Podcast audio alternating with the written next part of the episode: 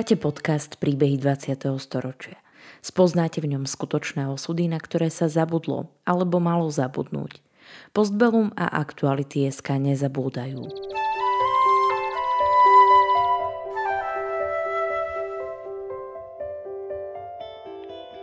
Vďaka konkrétnym príbehom sa dozviete, akým osudovým dilemám museli naši rodičia, starí rodičia, prarodičia čeliť. Postavení sme tak pred otázku, ako by sme sa v podobných situáciách zachovali my. Rozprávači príbehov 20. storočia rýchlo odchádzajú.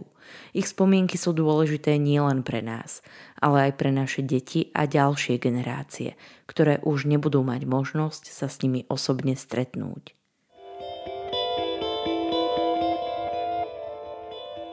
Spolu s rodičmi žila počas vojny na sereckom židovskom cintoríne, kde mali postavený dom. Počas vojnových rokov zaznamenávala mená pochovaných. Spolu s bratom pomohla utiecť židovskému väzňovi. V roku 2020 získala pani Alžbeta Vargová od slovenského a českého postbelum cenu pamäti národa.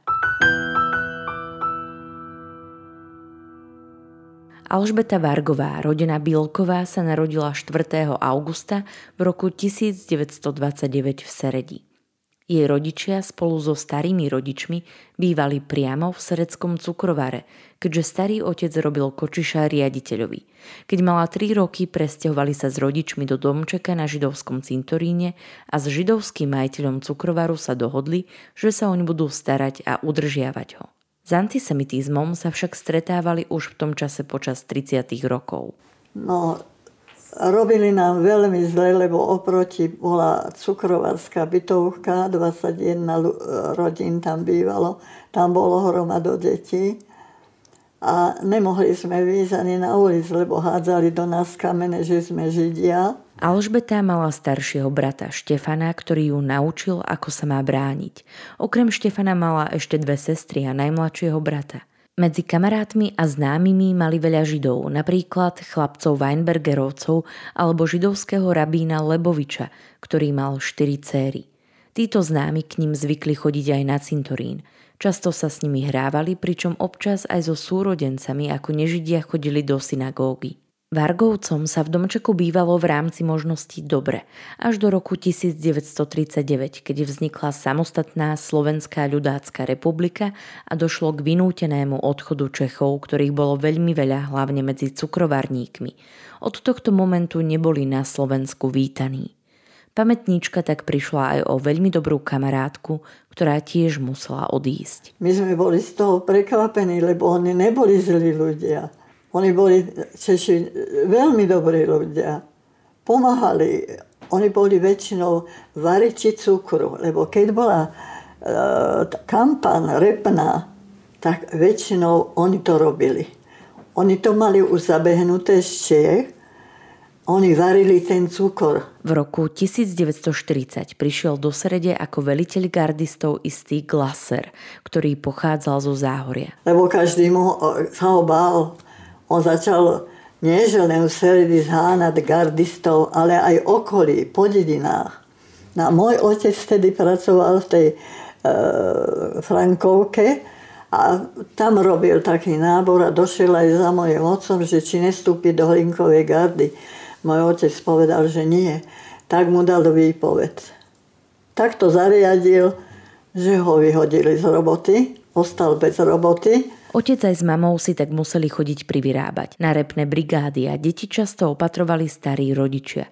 Ale Glaser, ktorý si v Seredi ako poľovník na námestí zriadil predajňu so zbraňami, im nedal pokoj. Slovak som aj Slovak budem, čierne čižmy nosiť budem. Slovak som aj Slovak budem, čierne čižmy nosiť budem. A začal chodiť tam k nám do cintora, tam bolo kolon dokola vysoké stromy a tam bolo strašne veľa vrán. A on chodil z našej kuchyny, strieľal tie vrany. Z vašej kuchyne? Z našej kuchyny. Áno. A raz tiež otec došiel z roboty na obed, lebo už išla kampaň, tak obedová bola prestávka hodinu, tak došiel na obed a zase sa ho pýtal, či nestúpi do gardy. Otec povedal, nie, ja do žiadnej hlinkovej gardy nestúpim. Moje deti jedia one chleba kuchuričný a ja budem ešte do takej strany vstupovať. Tak nám povedal, že nás vysťahuje. A to bolo tesné pred Vianoci. Že nás vysťahuje odtiaľ. My sme nemali kam ísť. Nakoniec po intervencii starého otca u riaditeľa cukrovaru sa vysťahovať nemuseli, ale Glaser neprestával vo vyhrážkach a protivenstvách. Podľa spomienok pamätníčky to bol veľmi surový človek, ktorého sa v meste veľmi báli. Verboval aj do hlinkovej mládeže a chcel, aby do nej vstúpili aj Alžbeta so súrodencami. Odmietli to, čo viedlo k ďalším vyhrážkam, že pôjdu do lágru. Ale tak nám zle robil, že chodil do tej kuchyny zamazaný a čo. A mamička bola strašne poriadná, čistotná. No ale museli sme byť ticho, lebo stále sa nám vyhrážal. Už tu nebudete, už pôjdete zajtra, pôjdete o týždeň.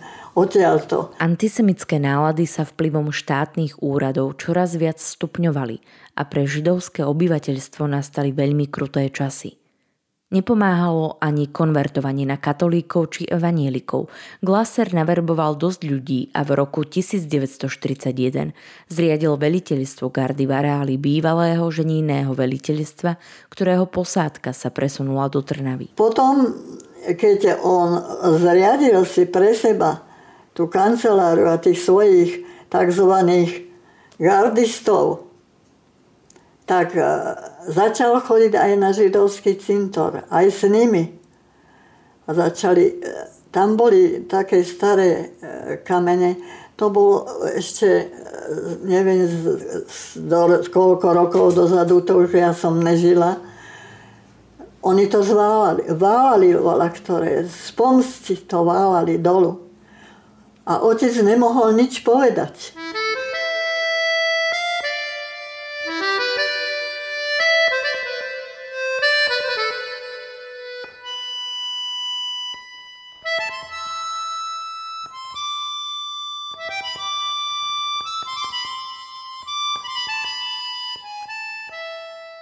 Medzi gardistov naverbovali aj brata Alžbetinej babičky.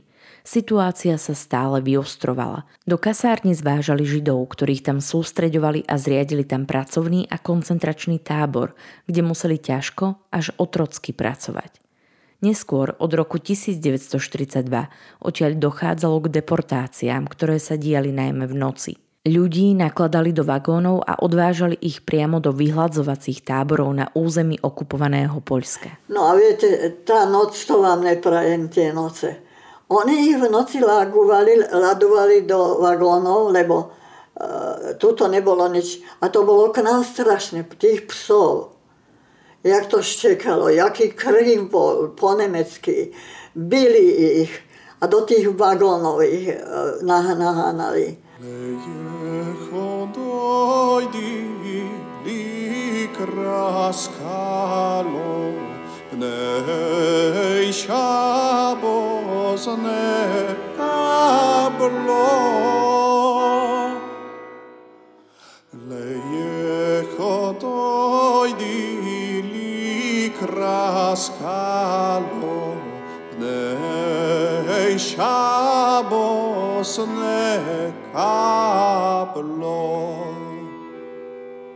Obyvatelia Serede o tom vedeli. Zo strachu sa však nezmohli na nejaký nesúhlas či odpor.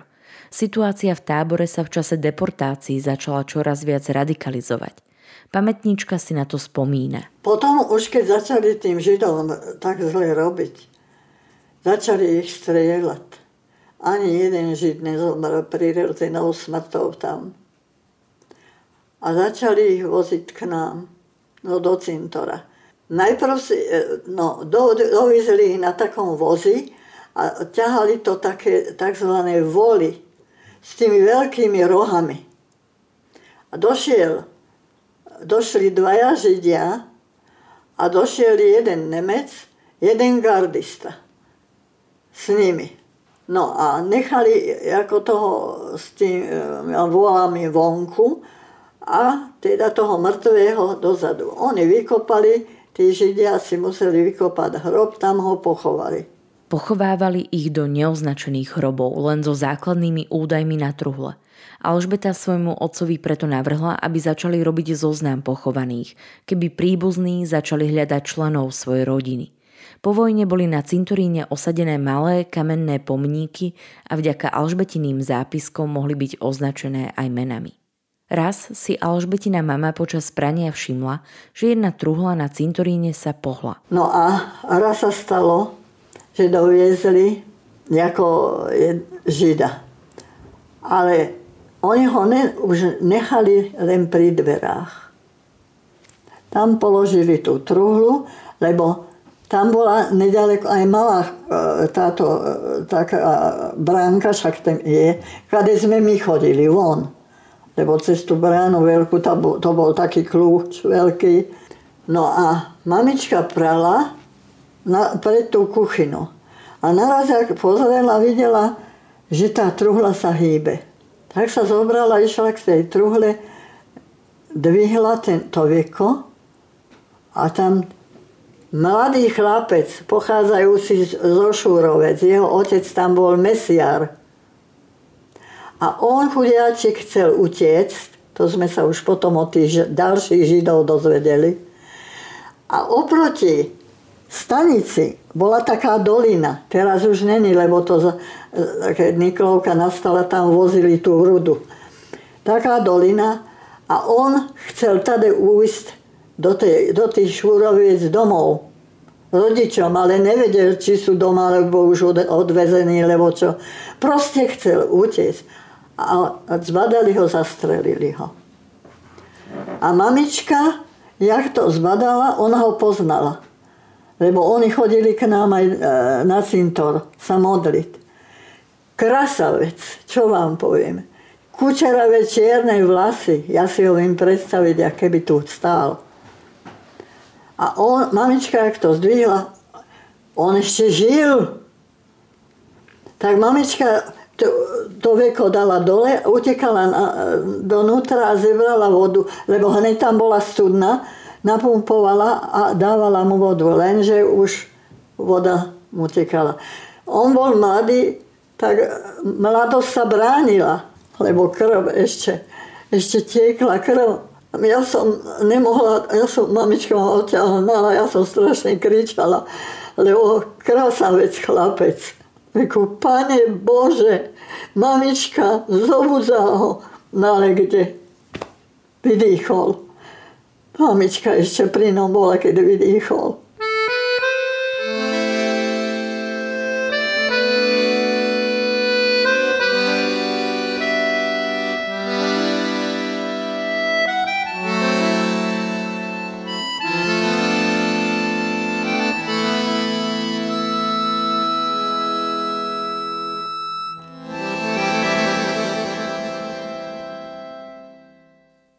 Alžbeta spolu s bratom zažila aj veľmi dramatickú situáciu, ktorá mohla skončiť tragicky. Gardisti už mŕtvych nepochovávali.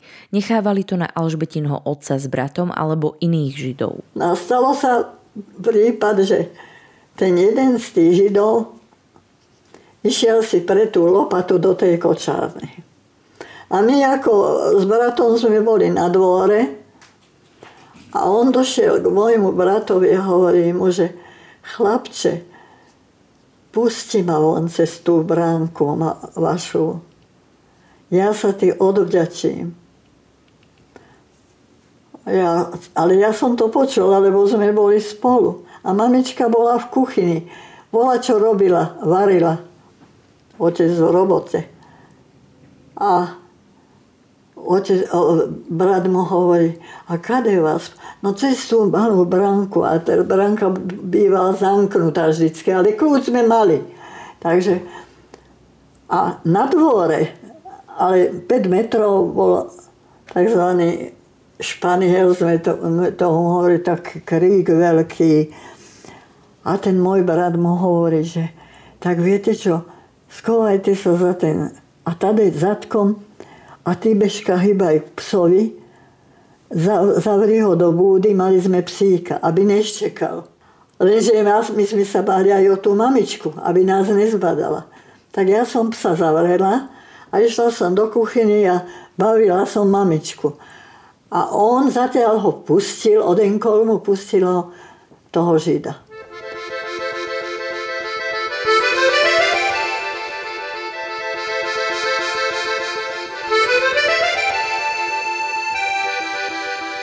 Podarilo sa mu utiecť a neskôr sa dostal až k partizánom do Kozároviec. Nemec s gardistom ho začali u rodiny hľadať a prevrátili im domček hore nohami.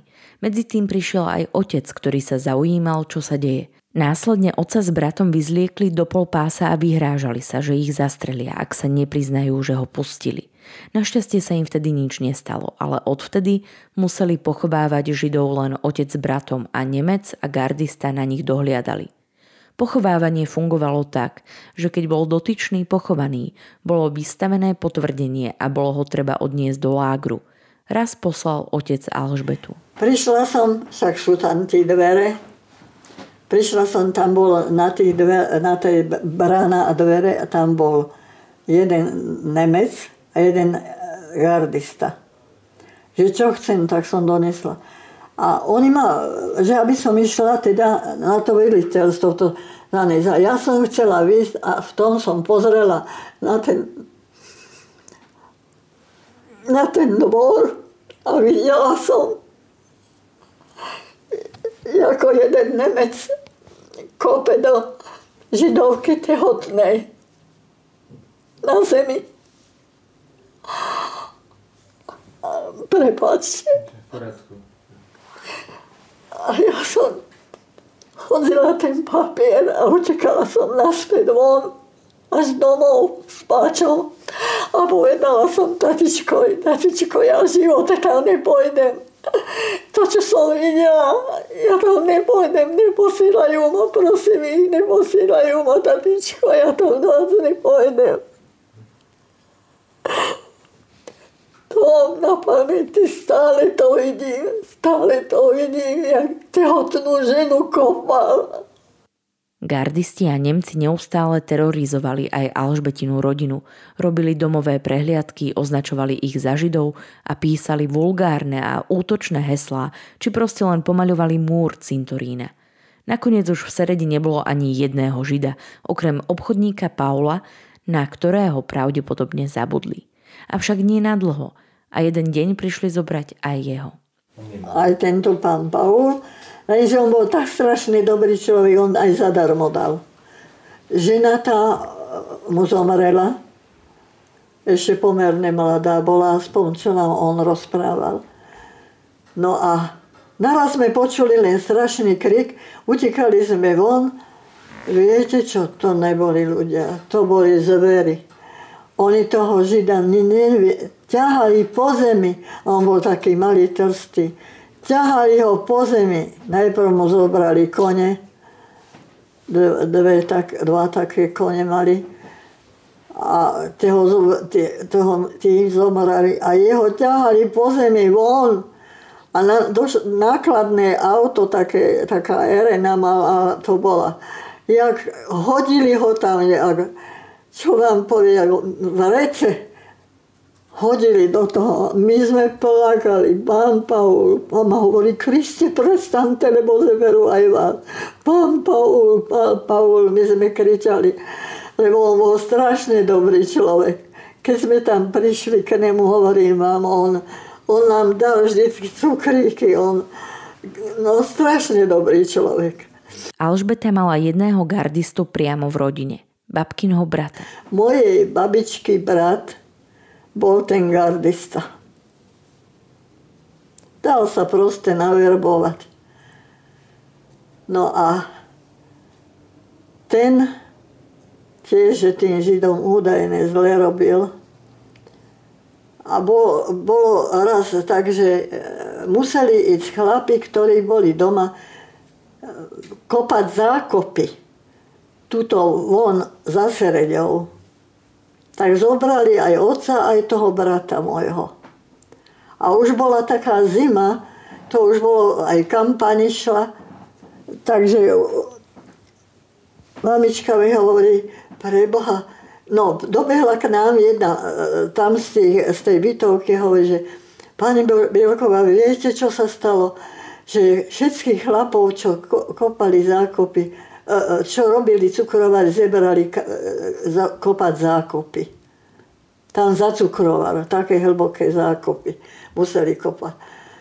A ladujú ich všetkých do, do lágru a budú ich nakladať s tými židami tiež preč. A moja mamička hovorí, pre Boha živého, veď oni nemajú ani teplé oblečenie, tak mne dala takto dva kabáty, aj pre otca, aj pre brata.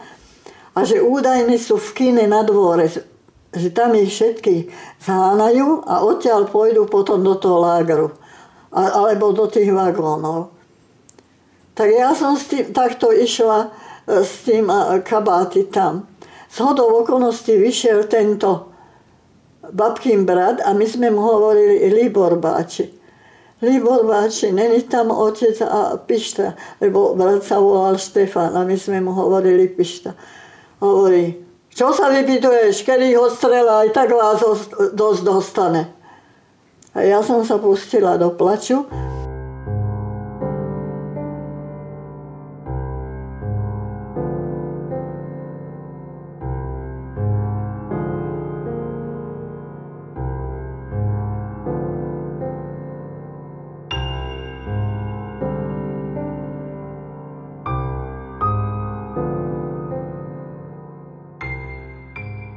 Otcovi a bratovi sa podarilo ujsť a schovať u babičky v cukrovare, no museli sa dosť dlho schovávať. A moja babička sa zobrala tomu bratovi.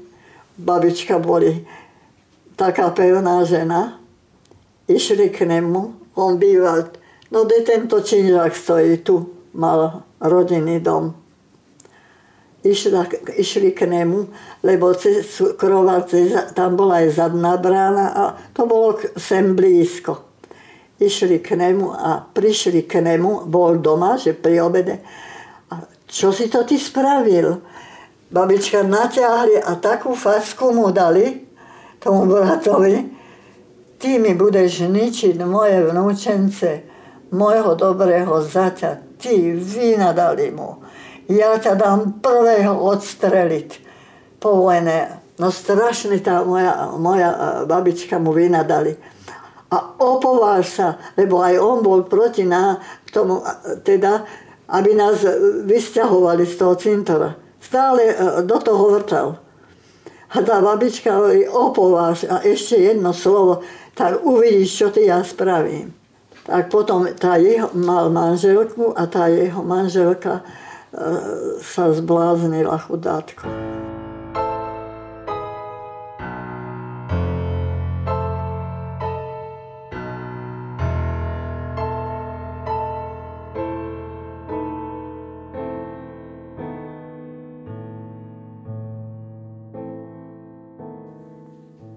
Nemci si neskôr ku koncu vojny spravili z časti cintorína skladisko zbraní a navláčili tam rôzne bomby aj ručné granáty.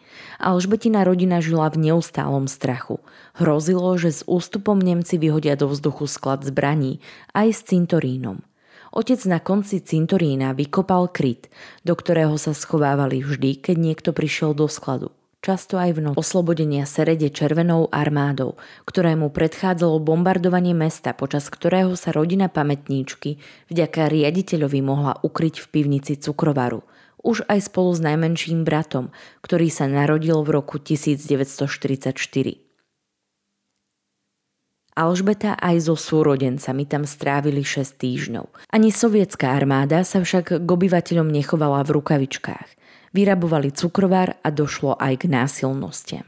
Po vojne sa život pomaly vracal do bežných koľají. Alžbetina rodina stále bývala na cintoríne a aj ho dali do poriadku po vojnových udalostiach a hrôzach. Väčšina židovských známych sa však už nikdy nevrátila. Došlo však aj k radostným stretnutiam s ľuďmi, ktorým pomohli zachrániť život. Svoj príbeh úteku im vyrozprával aj Žid, ktorému pomohli utiecť z cintorína.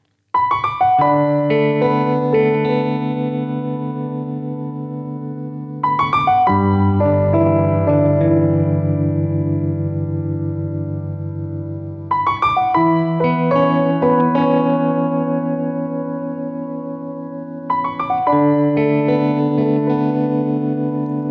Svoj sľub dodržal a nie len Štefanovi, ale celej rodine sa odvďačil. O svojom hrdinstve Alžbeta spolu s bratom nikdy nehovorili ani rodičom, ktorí sa o tom do smrti nedozvedeli. Alžbeta dodnes žije v Seredi, v súčasnosti už na dôchodku. V roku 2020 dostala cenu pamäti národa. V čase nahrávania jej príbehu mala takmer 86 rokov.